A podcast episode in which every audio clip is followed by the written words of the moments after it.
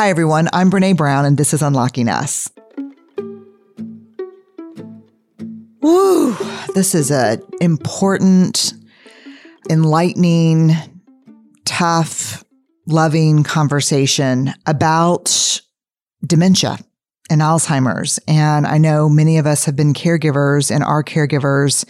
And I know a lot of us are also living some anxiety about it happening to us. And so this week I'm talking to this incredibly wonderful Alzheimer's disease researcher clinician, Dr. Jason Karlawish. He's the author of The Problem of Alzheimer's, How Science, Culture, and Politics Turned a Rare Disease into a Crisis and What We Can Do About It. Again, it's one of those conversations. Y'all know me by now. It's going to get very personal very quickly. And it's personal for Jason as well. But he's also this incredible leading expert. And he really just breaks it down for us and teaches us so much. And I do think in this case that knowledge is power, especially when it's knowledge that not only comes from biological and medical understanding, but this is a heart centered guy that talks about the reality of this disease and the caregivers. An epic matchup between your two favorite teams, and you're at the game getting the most from what it means to be here with American Express. You breeze through the card member entrance, stop by the lounge. Now it's almost tip off, and everyone's already on their feet. This is gonna be good.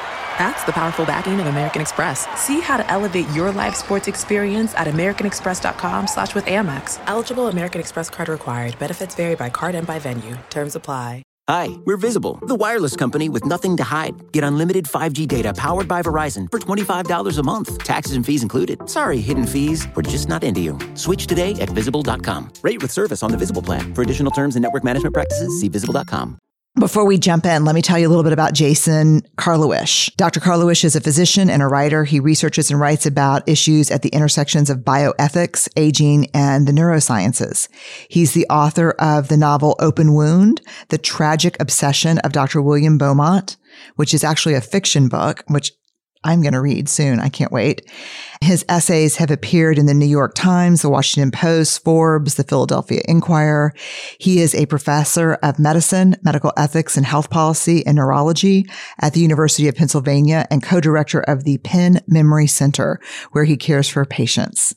He lives in Philadelphia and you'll meet maybe, I don't know, an hour in, you'll meet his dog, which is really fun. I love people. And I love when someone like Dr. Karlawish can bring humanity to a topic that feels like it strips the humanity from people and just crushes caregivers. Thanks for being here. Thank you for being with us on the podcast today. I really appreciate it, Jason. It's a pleasure to be here, Brene. I will have to say to everyone, I went through this Dr. Karlawish or Jason thing. And of course, he said, whatever you're comfortable with. And I want to share with y'all why I'm choosing Jason. I'm choosing it because there's this brilliant book that we're going to talk about that Jason has written called The Problem of Alzheimer's. And I feel like everyone in the world needs to read this book, whether you've been personally affected yet or not. But it also feels super personal to me. And I'm trying to maybe minimize some distance. So I don't just get data nerdy because I've got a lot of data questions and nerdy questions, but I've also got a lot of hard personal questions. So this is my attempt to do that with you, if that's okay. Yeah, no, Jason becomes like the mediating word to kind yeah. of balance between the, the science and the personal. Yeah. Yeah. I want to start with this question, and we start here always. I would love to spend the first 10 minutes just tell me your story. Where are you from? Yeah. How'd you end up here? I grew up on the East Coast uh, in the tri state area, which meant uh, we lived in a commuter's town to New York. My father took the train in to work on Wall Street. And then, probably one big event in my life was I went west. I went to Northwestern to study and got out of the East Coast. And that was, uh, I didn't even, I didn't realize so much at the time how much that made a difference for me to broaden my perspective on America and the world. Studied at Northwestern. And the key thing there was I was in a program that I was already in med school.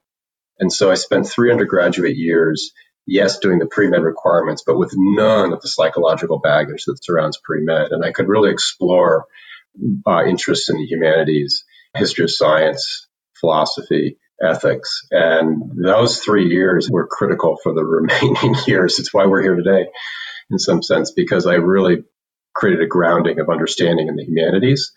Knowing I was going to go to med school, went to med school in Chicago at Northwestern, and then anyway, ultimately would train in internal medicine and geriatric medicine. And now I'm on faculty since I finished my fellowship in 1997 at the University of Pennsylvania. Another key event in my life was I was actually going to become an intensive care doctor. And when I was at the University of Chicago doing my bioethics fellowship, I was matched also on a critical care fellowship.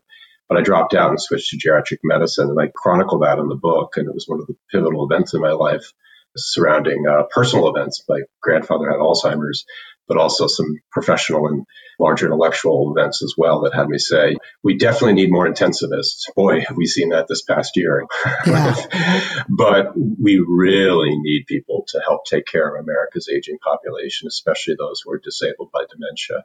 And that was kind of my calling moment when he was basically killed by an academic medical center. So anyway, I've been on faculty at Penn. I co-direct the Penn Memory Center. I see patients every Friday for diagnosis, treatment, and long-term follow-up care. And the rest of the week, I run a lab called the Penn Program for Precision Medicine for the Brain. And we study issues at the intersection of ethics, policy, and science. We're really interested in biomarker transformation of Alzheimer's, and I'm sure we'll talk more about that. And I'm a writer. I write essays, I wrote a novel, and I've written, of course, this book. So this explains so much to me, to be honest with you. and I'll tell you what it explains to me. As someone who I took care of my grandmother, and her care was really awful, and we didn't know what we were doing. It was painful and traumatic. And I'm sure, like many people listening, she's not the only person in our family with dementia. I connected with your work. I want to understand this disease from someone who is a physician, who understands ethics, who speaks policy, and has a heart full of liberal arts and humanity. Do you know what I mean? Well, I was trained never to accept compliments, so I'm not allowed to say I know what you mean. but it is a disease that's a humanitarian problem. That's one of the points I make in the book. And it's a very distinct disease because it gets at the heart of what it means to self determine one's life. In other words, that's why it's a disease.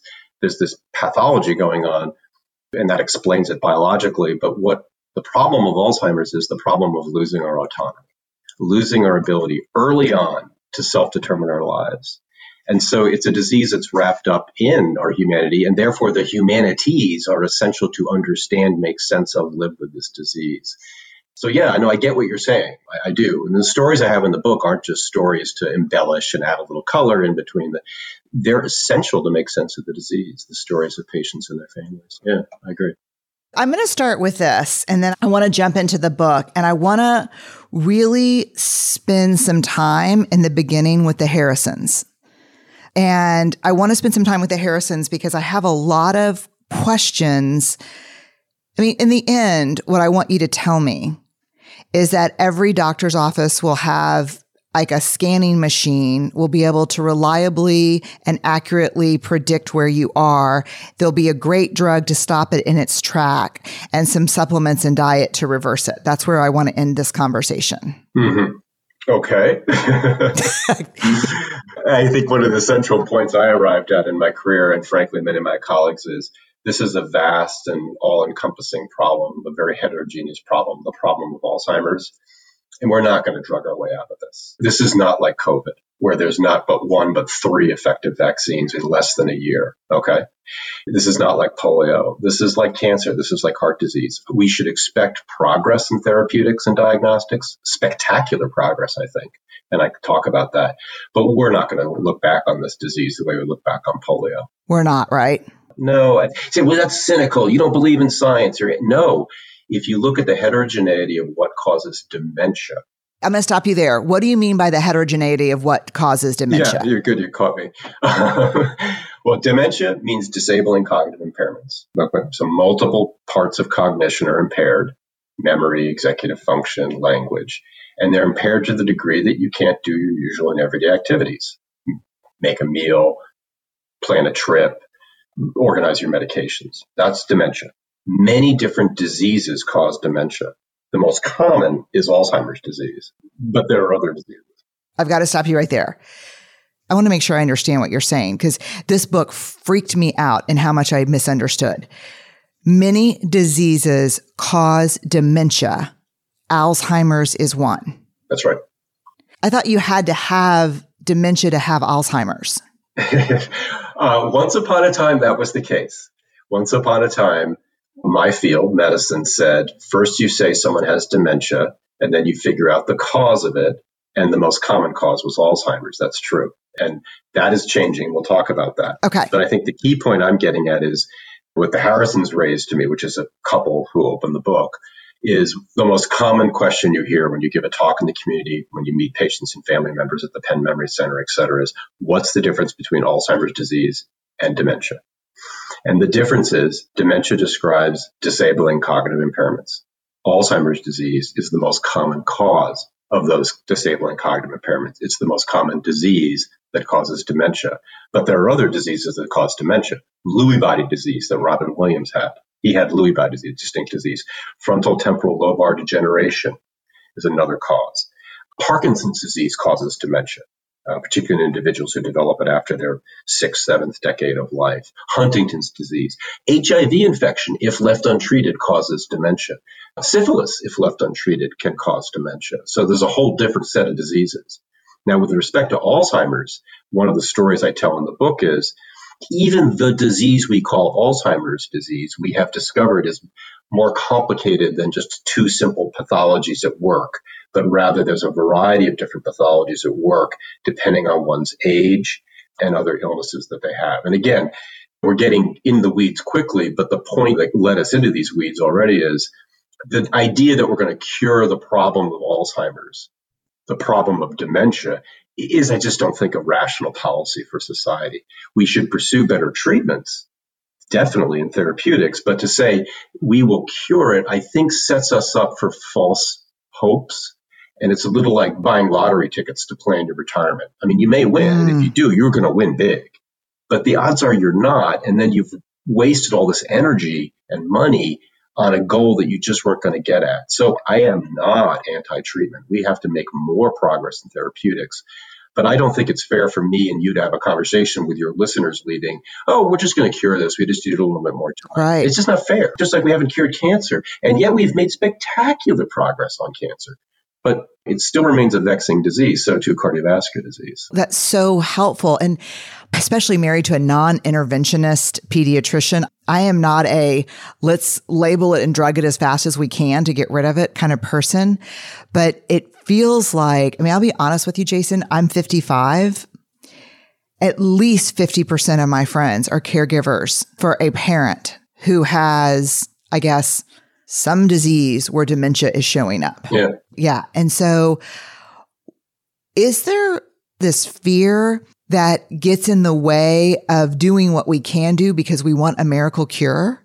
Well, I think there is a fear of the disease, a stigma that surrounds the disease, even that makes it difficult for America to rationally and I think humanely take on the disease. I mean, this disease is haunted by stigmas the stigmas of either developing the disease or becoming a caregiver for someone with the disease. And let's talk a bit about the caregiver because I think of all the diseases out there, this is a disease which early on creates, and my rhetoric is strong here, creates another patient. That is to say, a caregiver. Yes. And I say another patient because many caregivers will talk about not just the work of care, and it's a lot of work, but also the emotional burdens of care some of them even developing depression, anxiety, sleep disorders, their own other health problems as well, foregoing their own care in order to give care. I would be loath to sort of medicalize the role of caregiving, but I do think we need to acknowledge that caregiving, particularly for someone with dementia, is morally, physically, spiritually challenging. And one of the points I bring out in the book is we don't support caregivers like we need to as a society. We have done a poor job in that. And it's a chronicle of 40 years of misadventures and most of it politics, frankly, in our effort to uh, failed efforts there. Yeah. Yeah, definitely. I went through every human emotion reading this book.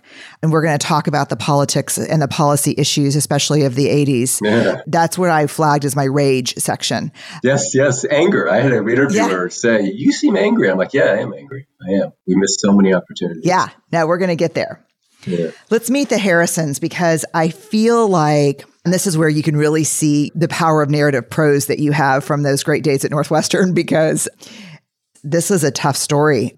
So you meet the Harrisons.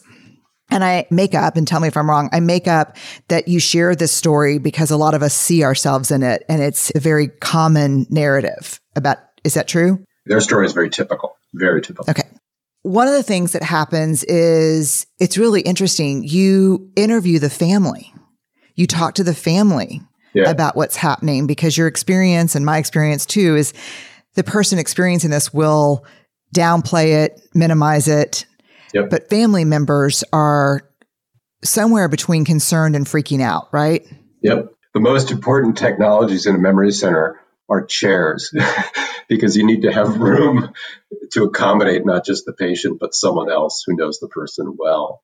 And that's right. It's routine at a memory center. And this isn't just the one I practice at, but memory centers writ large, and I chronicle other ones, US elsewhere, is to have someone else come in with the patient to provide, in my professional language, you call it collateral history. They're a knowledgeable informant, quirky terms to be sure, but they describe that role of the spouse, adult child, daughter-in-law, typically, to tell what they've noticed. And the reason is, and it's grounded in the recognition that individuals with cognitive impairment, number one, often have apathy and so lack the initiative to get help and or have trouble getting help, namely, let's make the phone call and make the appointment. And number two, have trouble narrating the full panoply of the problems they're experiencing. And typically, they're aware there's a memory problem, but they have it's fascinating difficulty seeing the significance of it in their life, recognizing the disabilities. So that's why we seek out an informant. And frankly, the other reason why we seek out an informant is if we do diagnose cognitive impairment, we need that person to transform into a caregiver, which is what, of course, happens to Mr. Harrison for his wife. He becomes her caregiver, as does his daughter. So, what happens here first is some of the signs that people are talking about, this informant are talking about with you, in my own experience for sure too. Bank balances look weird. Yep, money, meds, telephone, technology, transportation. Wait, say that again. yes, when I do a teaching to residents, families in the community, you want to figure out whether someone's having potentially worrisome cognitive problems that need evaluation. Money, medications, technology, transportation. Are they having trouble managing their money, their medications, using technology like the computer, the telephone, et cetera, assuming they used it before? And transportation, namely getting from point A to point B. And most folks who sort of reflect on that with someone they know who has dementia, whether it's caused by Alzheimer's disease or other diseases, will say, yeah, yeah, the first signs were, you know, the checkbook was no longer balanced, or no more long trips, just short trips, or constant back and forth to the pharmacy to clarify the prescription, or he kind of got confused with the iPad when it used to be okay. And it makes sense because the earliest problems caused by cognitive impairment are troubles with what we call executive function and multitasking and memory, uh, working memory. And those are cognitively demanding activities. The key point, I think, is oftentimes when people hear Alzheimer's disease, especially Alzheimer's, they think someone who can't bathe, dress, groom, feed, and toilet. Say that again as slowly. Yeah, no, that's that's the doctor. No, it's super helpful, but I'm trying to listen to you and breathe at the same time, which is hard because it's so resonant. So when we think Alzheimer's, we think, Many people jump to what I would call the severe stage of the disease, someone who needs help with bathing, dressing, grooming, feeding, and toileting. And that's what they think of when they hear the word Alzheimer's. yeah, And it is the case that if someone has the disease and lives long enough with it, many patients do need help with bathing and dressing and grooming and feeding. Many do, not all, if they live long enough. But that describes the last third of the disease. The first two thirds are trouble self determining your life in the community. They're trouble ordering off of a menu at the restaurant. They're trouble deciding which medication to take when given options for medications. They're trouble organizing care if you've got to go see a bunch of doctors. They're trouble making financial decisions, which is where the scammers and the fraudsters are uh, unfortunately targeting our seniors. special place in hell for those folks. Absolutely. I've got a family member who recently was defrauded, for example. But anyway, those are the early stages. And that's why this disease is so dreaded. I mean, of course, there's extreme disabilities of severe stage disease, but it's this loss of self determination which makes the disease so uniquely dreadful. which early on it chips away at cherished value in our lives, which is we choose to live the way we choose to live.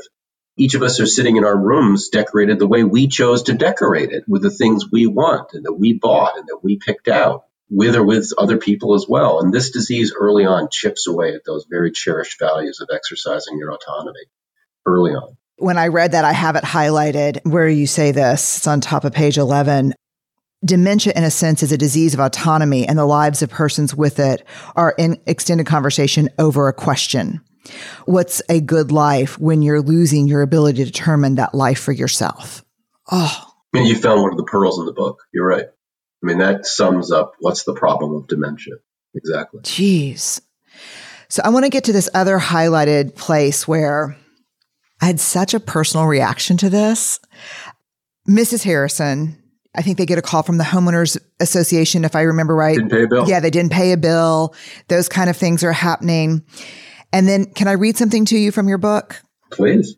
Mr. Harrison pushed back when I labeled his wife as mild stage. Her anger, it's so disruptive. This has to be severe, he countered. The count or severity of the emotional and behavioral problem is not factored into staging, I explained. The focus is function and cognition because they best predict what to expect in the future and the time that will pass between diagnosis and death. Can you unpack this for us? Absolutely. Staging means how sick is someone, where are they at, and what's going to happen next. And when we stage dementia, caused by Alzheimer's disease, for example, we look to function. We look to someone's ability to perform their usual and everyday activities, managing their money, managing medications, transportation, technology. How impaired are they doing those things? And the degree of that impairment describes going from mild to moderate stage dementia. Severe stages, troubles now with picking out clothing, putting it on, washing up, using a knife and fork, etc. Behavior problems are very common in persons living with dementia. By the way, I know someone who's living with dementia may object to me saying behavior problems, but sorry, I, I realize that I'm sensitive to that. But anyway, apathy, lack of initiative, uh, anxiety, depression, anger, false beliefs, delusions, those occur, but they wax and wane like the moon. That is to say, they don't get worse and worse and worse.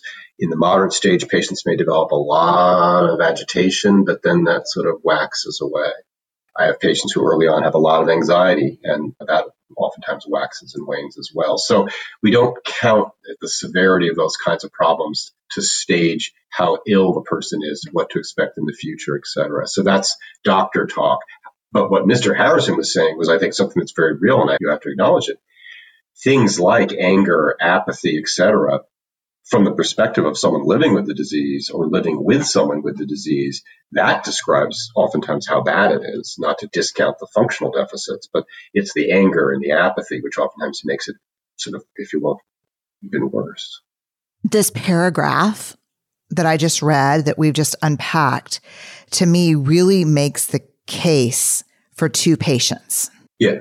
So I think you could look at me and say, hey, Brene, I think your grandmother's at a mild stage I think you may be at moderate caregiving fatigue. Yeah. They don't always match, right? Yeah, I quote Arthur Kleinman in the book, a psychiatrist, an anthropologist who was caregiver for his wife.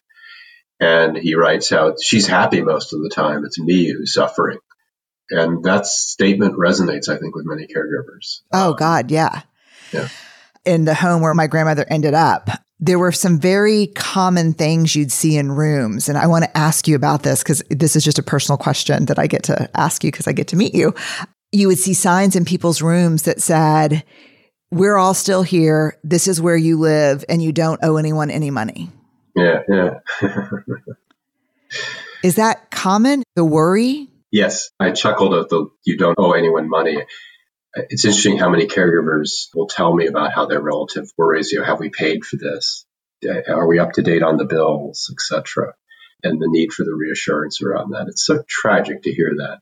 Think about what that says.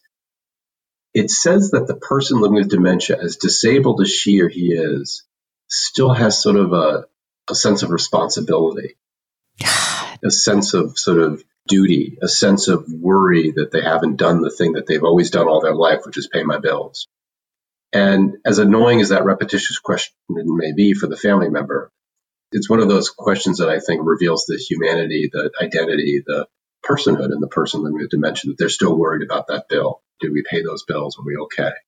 It's a beautiful frame on it, really, Jason, that these folks that are in this struggle are still feeling a sense of responsibility about the things that maybe they prided themselves on being good at. Yeah. And I say that, by the way, not to make the disease any better than it is, because all disease is bad.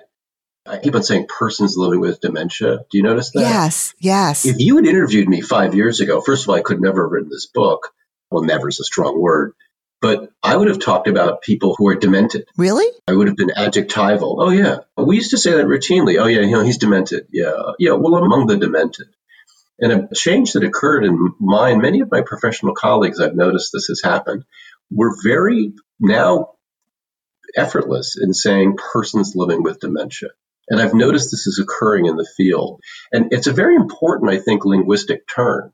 Yes. Which is to go from saying, oh, he's demented. Right. Saying, oh, he's a person living with dementia, because that very word, that very phrase is an effort to do just that, bring out the personhood. Of course, recognizing that their personhood is being threatened.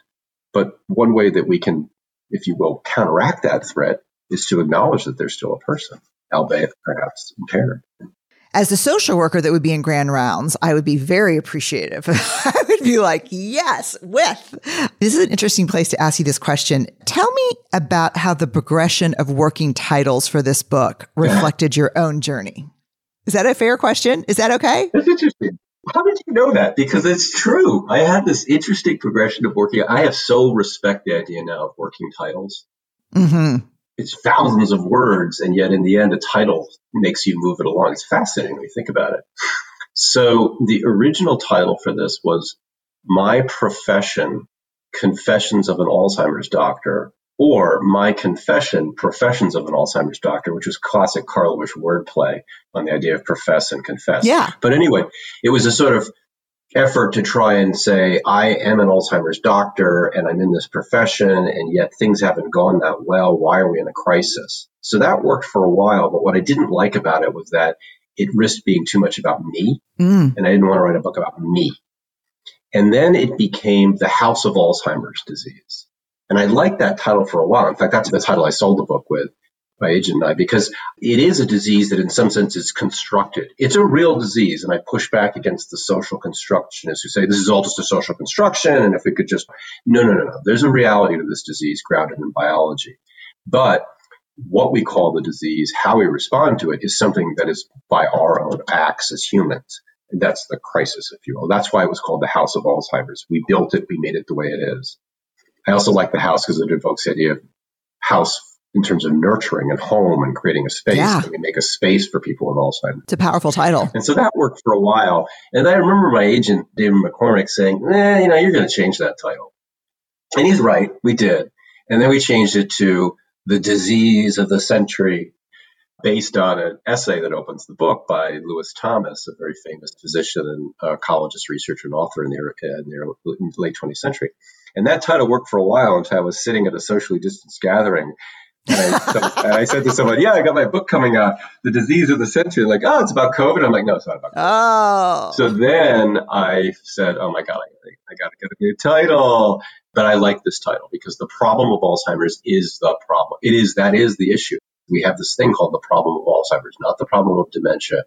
And then the subtitle really tied it up, which is how science and culture made it a common disease, and then politics turned it into a crisis. So that's the title, How Science and Culture and Politics Turned a Rare Disease into a Crisis and What We Can Do About It. So yeah, it's interesting. As a writer, the work, I really walked away with working titles are really important, you know, and be ready to surrender them. They're so important. But be ready to get rid of them. That's the key. I think as a writer, you can relate. You got to know when to totally. say the title is so not working now. You know? It's painful, but I ask writers often. I don't usually ask super medical nonfiction writers, but I don't consider you in that list. I think you're a writer's writer. I think you're a writer and you happen to be a doctor. That's how I would see you because I'm a writer. But the progression normally, it's therapeutic in a way. It's about the growth and where you are in relationship to the content, I think. To use another word, the turning that occurs as a writer when you're creating a work. I like the word turning as opposed to revolution, although revolution is turning, revolve. And it requires a lot of self inquiry to know I've arrived at a different place in terms of what I'm writing about. But it's because I'm creating it, which is great. And it's moved in this new way. And that's a good thing. So let's change the title. When you're an American Express Platinum card member, don't be surprised if you say things like, Chef, what course are we on? I've, I've lost count. Or, Shoot that, shoot that! And even, Checkout's not until 4, so. Because the American Express Platinum Card offers access to exclusive reservations at renowned restaurants, elevated experiences at live events, and 4 p.m. late checkout at fine hotels and resorts booked through Amex Travel. That's the powerful backing of American Express. See how to elevate your experiences at americanexpress.com slash with Amex. Terms apply. Hi, we're Visible. We're the wireless company with nothing to hide. Seriously. Hidden fees? We don't have them. Annual contracts? Not our thing. Great wireless on just one line? Now that's more like it. Get unlimited 5G data powered by Verizon for just $25 a month. Taxes and fees included. That's right, 25 a month, every month. Sorry, hidden fees. We're just not that into you. Sometimes the choice is just visible. Switch today at visible.com. Rate with service on the Visible plan. For additional terms and network management practices, see visible.com.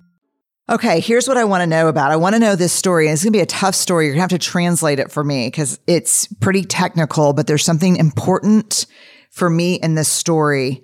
I want to understand the cluster that was the Eli Lilly meeting. I want to understand that. Can you explain it to me as a layperson? Oh my gosh, yeah. The January disaster. Yeah. Because this is part of my wish list. It Yeah, yeah. I want a scanner that becomes a standard of care Right. in every internal medicine doctor's room. Yeah. But is that what's even in play here? Is Eli Lilly saying, hey, we've got a scanner that you can use? So the first part of the book, I tell the story of the transformation of Alzheimer's disease from a diagnosis based on people like me doing careful, meticulous histories and exams to a diagnosis based on doing tests that pick up the biomarkers of the disease. And I tell the story of the first biomarker that kind of broke through, which was the ability to image amyloid, which is one of the pathologies of the brain. Amyloid plaques are one of the two pathologies that are seen in Alzheimer's disease. Using a PET scanner, and a PET scanner is essentially a CAT scanner, but you get injected with a radio tracer, and the radio tracer is picked up by the CAT scanner. And I chronicle these two just fascinating collaborative scientists, Bill Klunk and Chet Mathis, who developed the first radio tracer that picks up amyloid in the brain. Okay, Can I stop you right here and ask a question? Amyloid in the brain, is that what lay people hear about? Like she's got white plaque in her Yeah, yeah, brain? yeah, the plaques. Yep, those are the plaques. Okay, got it. Okay. So Chet and Bill discovered this compound, which would become known as Pittsburgh Compound B, otherwise known as PIB. And this is a tremendous revolution that occurred at the turn of the century. Anyway, another very young, super smart, highly ambitious guy named Dan Skovronsky would discover another radio tracer that was better for commercial sale. And I get into the book why PIB can't really be sold commercially. It's too hard to manufacture, et cetera. Anyway, in the end, Eli Lilly buys Dan's company, and that's a neat story in its own right. And Eli Lilly develops this radio tracer called Amyvid that can pick up amyloid. So this is all a very encouraging story. And they have to move it along now, the regulatory pathway. They go through FDA, and what they did to get it through FDA, the science they did was utterly brilliant and also revolutionary. It really is a great story. But there's one more stop along the way, which is they've got to get Medicare to agree that we're going to pay for this test. And this led to the meeting outside of Bethesda of the Medicare Coverage and Advisory Committee, known as MedCAC, to review the evidence to support whether this amyloid imaging tracer should be paid for by Medicare. Is there value in this test? Is the question on the table. Okay. And so Lilly brings their experts and others come forward to make the argument that there's value in this test. And this MedCAC, which is a very distinguished group of people who do work in health economics, health service delivery, quality of care. Okay, very legitimate group of people. And it's like one of those moments in history where the two different cultures came together and needed to arrive at an agreement, and each presented and reflected upon their, and they could not agree. And it ends with a decision that the evidence does not support that this test has sufficient value to be used in clinical practice. And again, if you approach that question as someone like me, an Alzheimer's expert who really knows how to properly identify someone who needs the test and how to interpret it, we could do it with value. The problem is I'm a rare bird. There are very few physicians like me. And a test like that at that time, widely available, everyone anticipated, and I think legitimately so, it was just going to be widely used and abused and not used correctly. And I think mm. the result was Medicare said the evidence doesn't support the value for this test. And that still stands today as their decision. What would change that is some evidence that it really is valuable in the hands of the average prescribing doctor.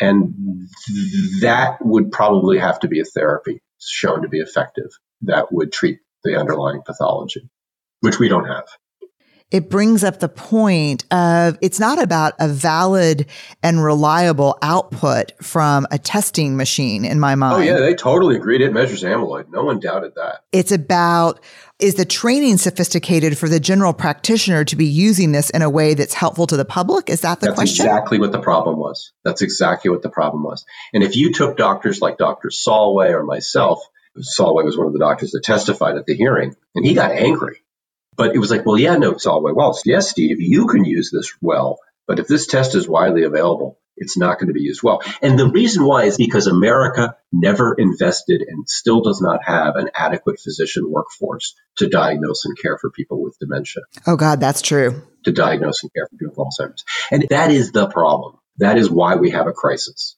And if you think about it, as I write in the book, if we lived in a world right now where all these older adults were showing up anemic, fatigued, etc., and doctors like, oh my God, you've had undiagnosed, and it was going on for two years, bouncing from doctor to doctor with no clear answer until finally an oncologist says, oh my God, you have undiagnosed cancer for two years. You've been seeing how many doctors and they didn't die? We would say this is a scandal.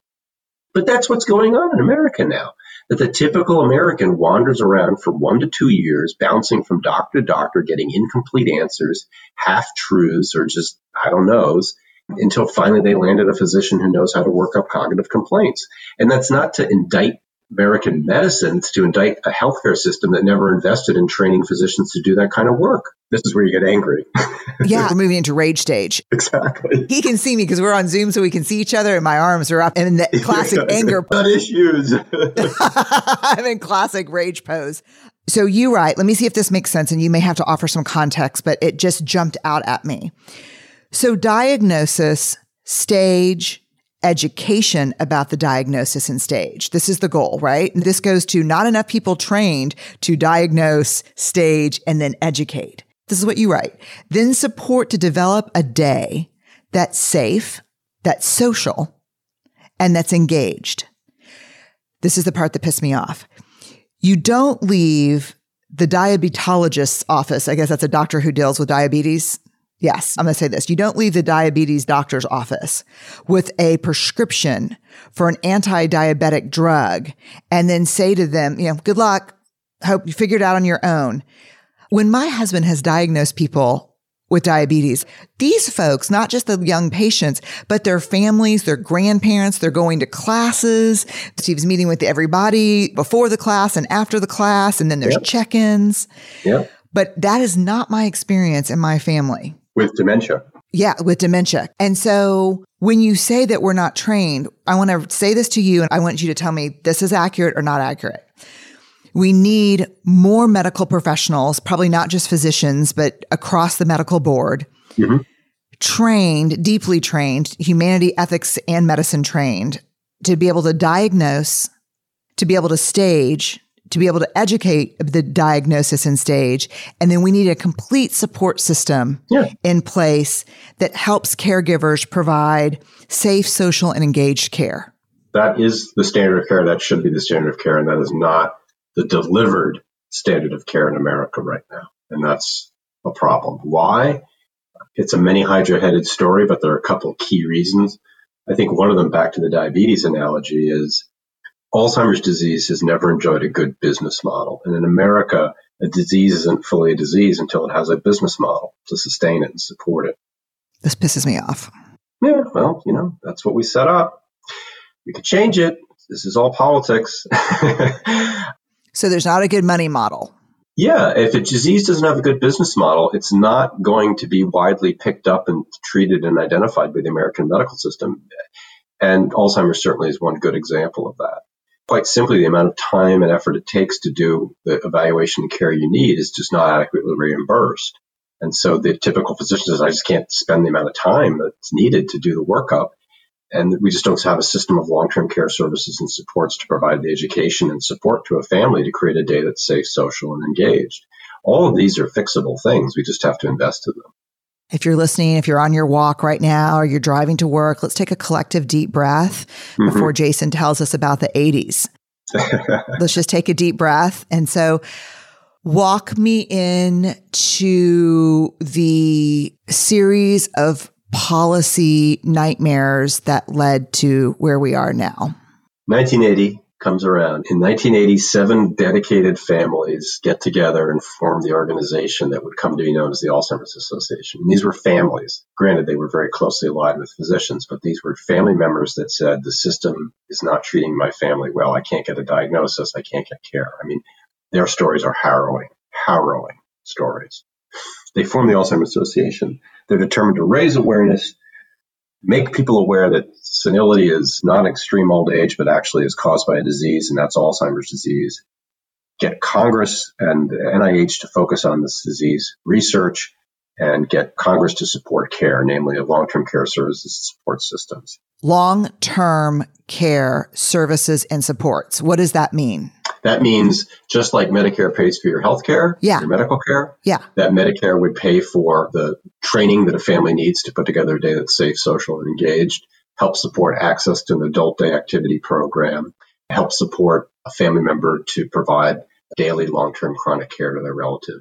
Long-term care social insurance that exists in most developed nations, Germany, etc. Yeah, this makes complete sense. Yes. Yeah, Japan has a Who could be against it? Yeah. Well, that's where the 80s come.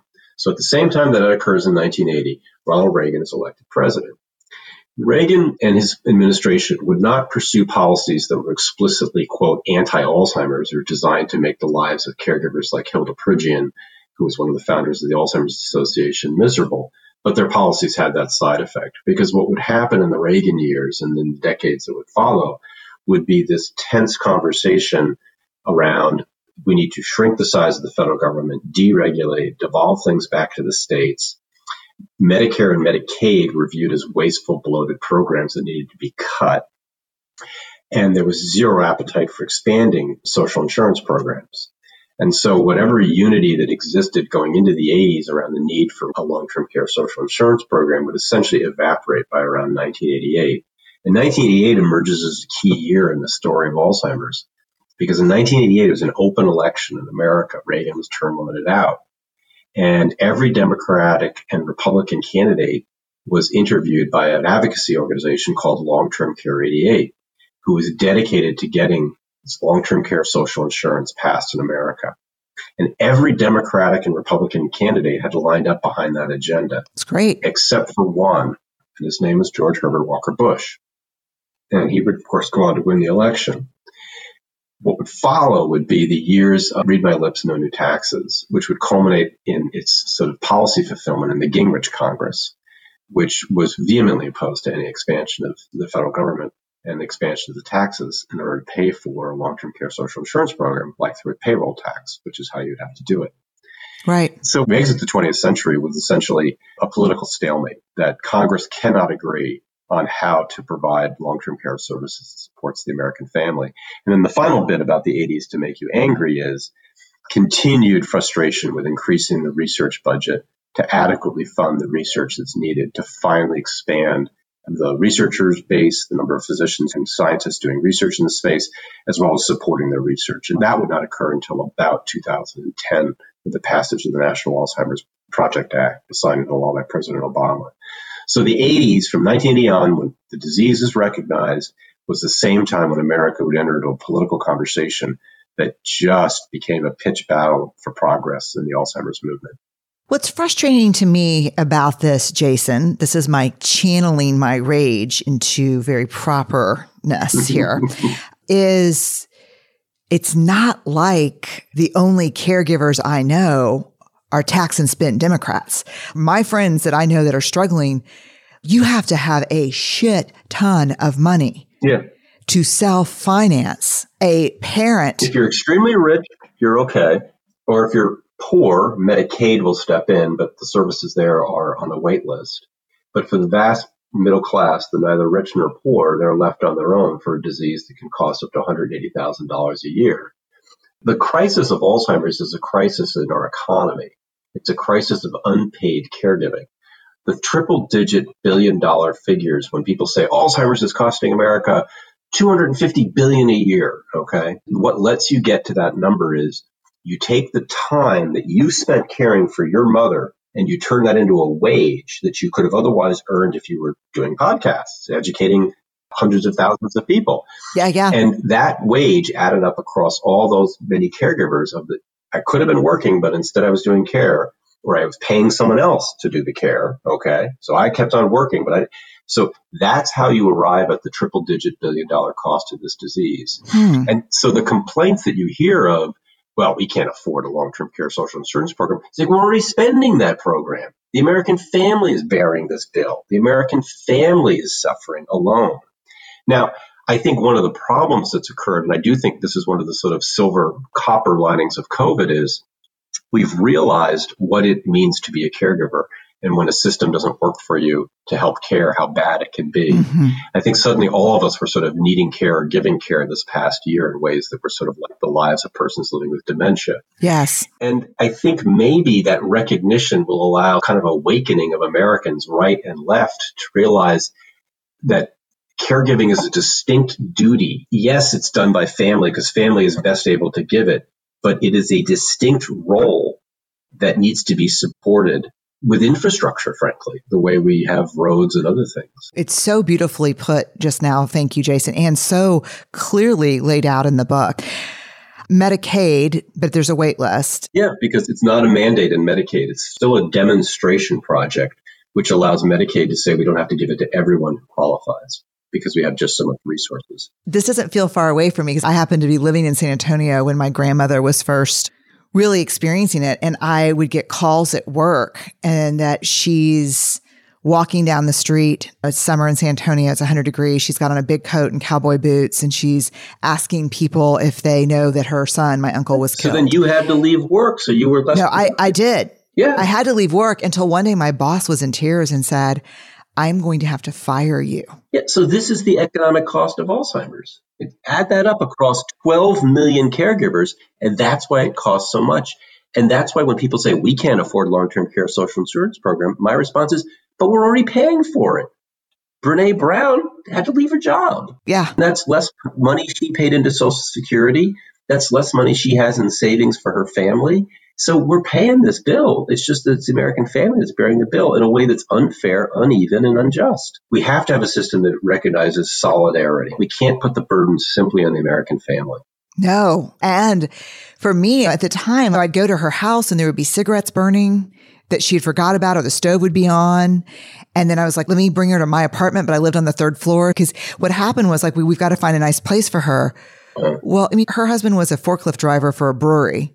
She was a beautician, but they didn't qualify for Medicaid. They were both retired. So then we're like, oh my God, we have to pay for it. So that she ends up in a place that's really all about, to be honest with you, a lot of Benadryl at night, securing your hands to something on the sides, mm. and a lot of Ensure. So what do we say? Safe, social, engaged. Yeah. Zero for three. Yeah. Like hell. Yeah. Hell on earth.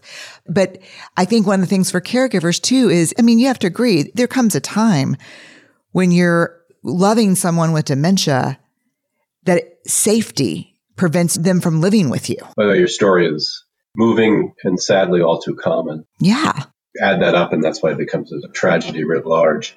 Having said that, one of the terms I coined in the book or created was home looseness.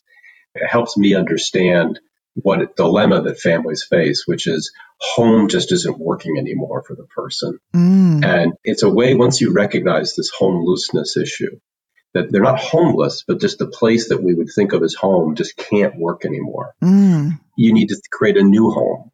And that's why, frankly, one of the points I make in the book, maybe not as explicitly as perhaps I could have, but I'll make it here now, is we need nursing homes. Yes. We need long term care residential facilities. I know that some say we should close them. Our goal should be no more nursing homes, care in the community. And I get it. We definitely should make every effort for people who are not homeless, homeless. to be able to live in their homes. But particularly for this disease, given the nature of the cognitive problems patients have, sometimes the best place is, uh, I will use a word that'll be provocative, an asylum in the true sense of what an asylum ought to be, a place that truly is safe, separate from the threats of the world around them. And we ought to think about how nursing homes should be structured and run in a way that provide that asylum. And I think COVID showed us again, we haven't achieved that with the nursing homes in this country. And so I guess I'm making a statement I think have, may have some of your readers again either screech their cars to a halt or whatever. But the doctor just said we need more nursing homes. Well, we need better nursing homes. Yeah particularly for persons with dementia, oftentimes it is the best place for them to live. I'm not saying that they're the best places to live the way they're run now, but there's a need for them. Absolutely. And I think your experience gestures to that. Yeah. And you're not shy. I mean, you jump right into gender politics in this book, which I really appreciated because when we talk about better safe places, we're talking about with caregivers paid, and these are often women, caregivers, often women of color, where these folks are paid a living wage, where they're trained adequately. When you say more nursing homes, no one wants to copy and paste what exists. We're talking Absolutely about not. something that's possible. So, yeah, it's funny you picked up the gender issues in the book. One of many inspirations to help me think about writing this book was the stories of many women, including my mother. And I remember her telling me how when she in 1960, 61, went to the bank. They had a credit card. They said, well, has your husband given you credit? And she's like, well, no. So, well, he has to give you credit and then you can get your credit card.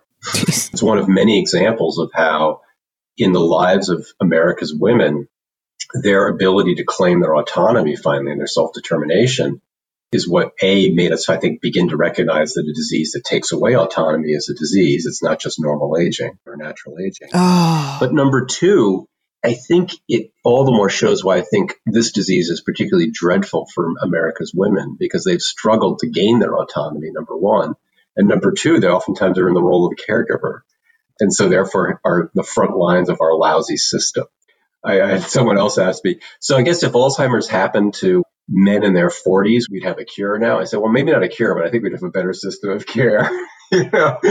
Yeah, it, and it's real. And you do also talk about, I thought this was interesting that not only if I lose my job, do I lose that income, I lose my health insurance. Exactly. That's why the Affordable Care Act is like the Alzheimer's Care Act, because assuming the Supreme Court to throw it out, it gives the under 65 access to health care, which in America, when it was tied to a job, if you don't have a job because you're caregiving, meant you didn't have health care which is crazy, but the ACA solves that as long as we keep the ACA. Okay, so last question for you before we get to our rapid fire. Okay. You say your grandfather had Alzheimer's. He did. Terrible, terrible treatment. Yeah, he got killed by one of the best academic medical centers after he broke his hip. And they gave him great care, but they gave him lousy care. I'm sorry. That's hard. Yeah. Sorry. That's okay. We love humanity, including dogs. Like my dog's at home, but yeah, oh my that's gosh. okay. Jason has a dog. That's oh. perfect. For those of us who have it in our families, one of the things that really drives anxiety is this feeling of I have a parent or a grandparent who has had dementia, possibly Alzheimer's. Am I next on the list? Are there things we can be doing now in our lives? Yeah. What do you do if you have a family history of it that keeps you awake at night? All of us, if we live long enough, are at risk of getting Alzheimer's disease. All of us, if we live long enough, are at risk of getting dementia. Okay. Okay. More or less risk, to be sure, depending on things like family history. One of the key lessons that I drew from my research to write the book was although we don't have any effective treatments to target some of the diseases that cause dementia, like Alzheimer's, though someday I think we will, the last 40 years, we've learned very clearly that the risk of developing dementia has been declining. People are at less risk than they used to be. There's still a lot of people with dementia because it's so prevalent. Why has that risk been declining? Well, multiple well done studies show a variety of lifestyles and other habits that reduce the risk of developing dementia. And actually, the AARP has put together what's called the Global Council on Brain Health, which nicely summarizes what we know now that does and doesn't reduce your risk. But simply put, good cardiovascular health is good brain health. And that's just not about like statins and hypertension, but like smoking cessation, exercise, Mediterranean diet.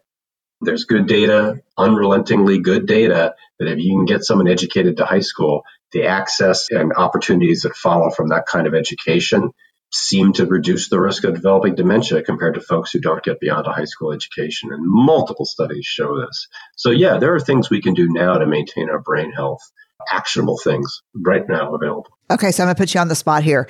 Tell me three or four things you do, Jason. Oh, I like exercise. I'm a big swimmer and runner. I do podcasts with fascinating hosts to keep my brain active and I enjoy a glass of red wine or two every night. okay. All right.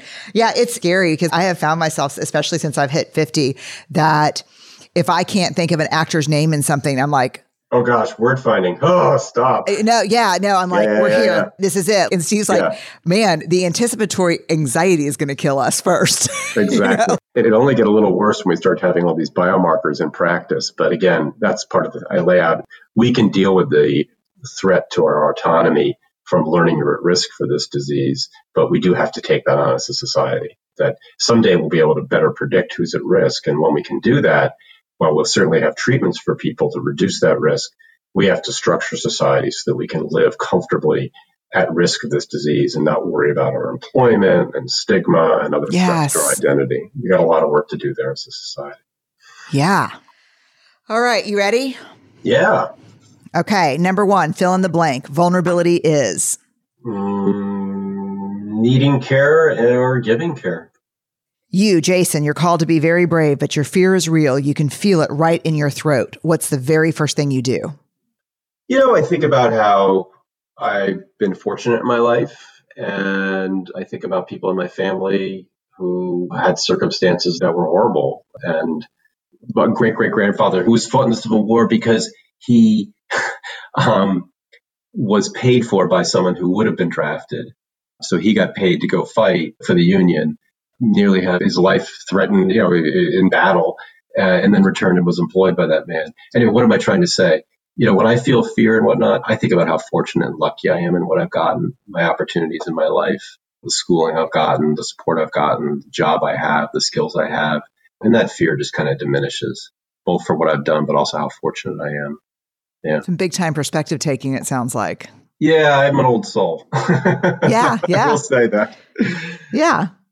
What's something that people often get wrong about you? I think that I'm a writer who happens to be a physician or a physician who happens to be a writer. They're pretty enmeshed things. They're pretty enmeshed qualities. The one speaks to the other in a kind of a dialogue. Yeah, you can tell that as a reader for sure. What is the last TV show that you binged and loved? Bridgerton. and Great. I loved Great. We loved Great. Oh my gosh, I wish Great. there were more seasons of Great. Yeah, it's a story of Catherine the Great, but it's got a really hip angle and great costumes and settings. But it's got a great edge to it. It's a okay. uh, the story of Catherine the Great, yeah. But Bridgerton and Great, whoever made Great, make more episodes. okay, you heard it here, right here. Yeah, exactly. Okay, favorite movie. The Big Lebowski. Oh, God, of course. Concerts you'll never forget. It's a toss up between David Bowie or Lou Reed live at the Tower Theater in Philadelphia. You saw Lou Reed live? Oh, that was amazing. Yeah. Okay, I'm yeah, jealous. He had Antony and the Johnsons on with him, who sang Perfect Day. Yeah. Yeah, I know it's memorable. It was great. He was so cool. I mean, Lou Reed, of course he was cool. Favorite meal? Cooked by me, pan fried pork chops in the cast iron skillet, and then you deglaze the pan with a little white vermouth. And from there, you can add all kinds of either savories or sweets, and it makes for a great, yeah. Yum. What's on your nightstand? I'm reading a very moving book by uh, Kate Washington called Already Toast Caregiving and Burnout in America. Mm. Just came out. And uh, Katie Engelhart's The Inevitable about the various ways people die in America. Those are a little heavy, but for amusement, I'm also reading this book by Janos Szekely called The Temptation. It's a story of a young man in Hungary after the First World War growing up in extreme poverty you'd think, why would that have to? It's although the particulars are very unique and whatnot, it's a wonderfully timeless story mm. of growing up and becoming a man, becoming a person. Uh, Janos temp- temptation. So, give us a snapshot of an ordinary moment in your life that gives you real joy. Just a Polaroid snapshot. Waking up, having a cup of coffee, sitting down, or working in my notebook, and then easing into an essay and doing that for a little bit of time. There's nothing more satisfying than writing some good words. Yeah. Beautiful. What is one thing you're deeply grateful for right now? My family, my husband. Yeah. You're going to have to help me with some of these songs. We asked you. Oh, yeah. we asked you for five songs that you couldn't live without. And I'm going to read the ones. Okay. So I was taken aback by Moby. So Why Does My Heart Feel So Bad by Moby from his album Play. You'll Be Back, Lin Manuel Miranda's Hamilton, the best song. Let's Dance by David Bowie from his album Let's Dance. And then you said a piano sonata number 32 by Ludwig Beethoven, yeah. not because a song per se, but because the guy was stone deaf when he composed it yeah. and therefore performed it, yeah. which is incredible. Yeah. And then tell me about this aria. the aria, yeah. Bellini's Norma is the opera, and Act One, Scene Two. I don't do Italian, but it's like "Oh di quale sei tu vittima," or it's something about "Oh, and you are the victim." Anyway, it's this wonderful aria of a tenor and two sopranos, and the circumstances are he has betrayed both of them. In other words, one of them is his wife, one of them is his lover, and each finds out, "Oh my God, you're sleeping with him," and they all meet and they discover this. And what ensues, though, ultimately are the two sopranos, the two women in this aria where uh, I don't speak Italian, I don't know what they're saying, but you can tell they've come together. They've mm. they've gone beyond this traitor, and it is one of the most beautiful arias in opera. Yeah, I have Norma the whole opera, but I'll often go to just that little bit to listen to it. Um, okay. Yeah. So here's the writer in you. In one sentence, what does this mini mixtape say about you, Jason? It's the arc of my life. Once upon a time, I used to have coffee with cream and sugar. How could you never have it? Now I drink coffee that's black. But the point is, I still drink coffee, but over time, you change. I could no sooner drink coffee now with cream and sugar, and yet I still drink coffee. What am I getting at? It's a, I agree it's an eclectic mix, but it reflects there's something called Jason there throughout all of that. But over this time, Jason has changed. Yeah. So there's something that's Jason in all of those songs but I will freely admit that the person who is Jason has changed. Oh. Uh, Let's Dance, I listened to when I was young and really enjoyed. I still do, though. I still do.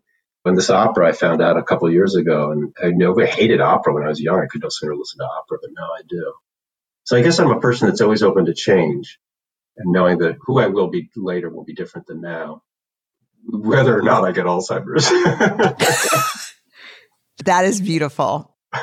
Thank you so much. Well, thanks for having me. It was a lot of fun. Thank you for the work that you do every single day.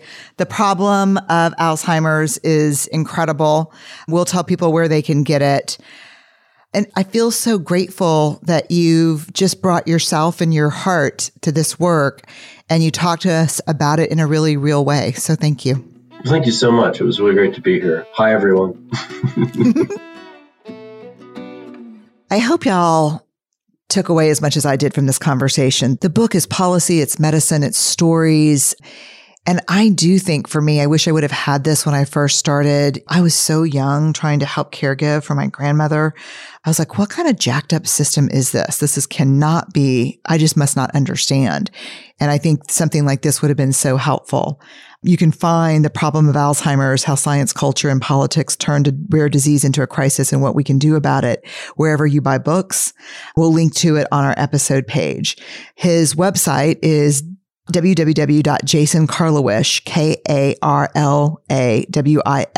dot com. And he is at Jason Karlawish on Twitter. Y'all know that every episode of Unlocking Us and Dare to Lead, actually, we have episode pages on BreneBrown.com where we have resources, links, downloads, and transcripts, usually about five days, five business days after the podcast goes live. You can also sign up for the Brené Brown newsletter there where we talk about what's coming and recap some podcast and share big news. Thanks for being here, y'all. Stay awkward, brave, and kind. And when you're thinking about healthcare, remember, we've got to take care of each other. We are literally all in this together. See y'all next week.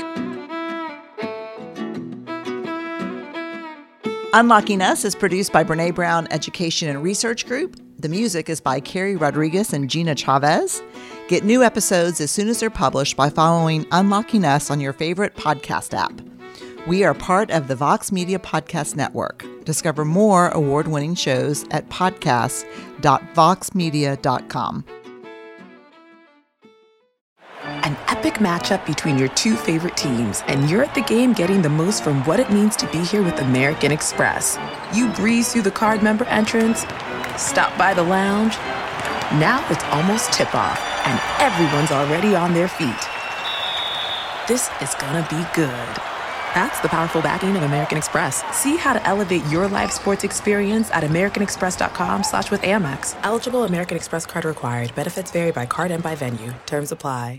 Hi, we're Visible. We're the wireless company with nothing to hide. Seriously. Hidden fees? We don't have them. Annual contracts? Not our thing. Great wireless on just one line? Now that's more like it. Get unlimited 5G data powered by Verizon for just $25 a month. Taxes and fees included. That's right, 25 a month every month. Sorry, hidden fees. We're just not that into you. Sometimes the choice is just visible. Switch today at visible.com. Rate with service on the Visible plan. For additional terms and network management practices, see visible.com.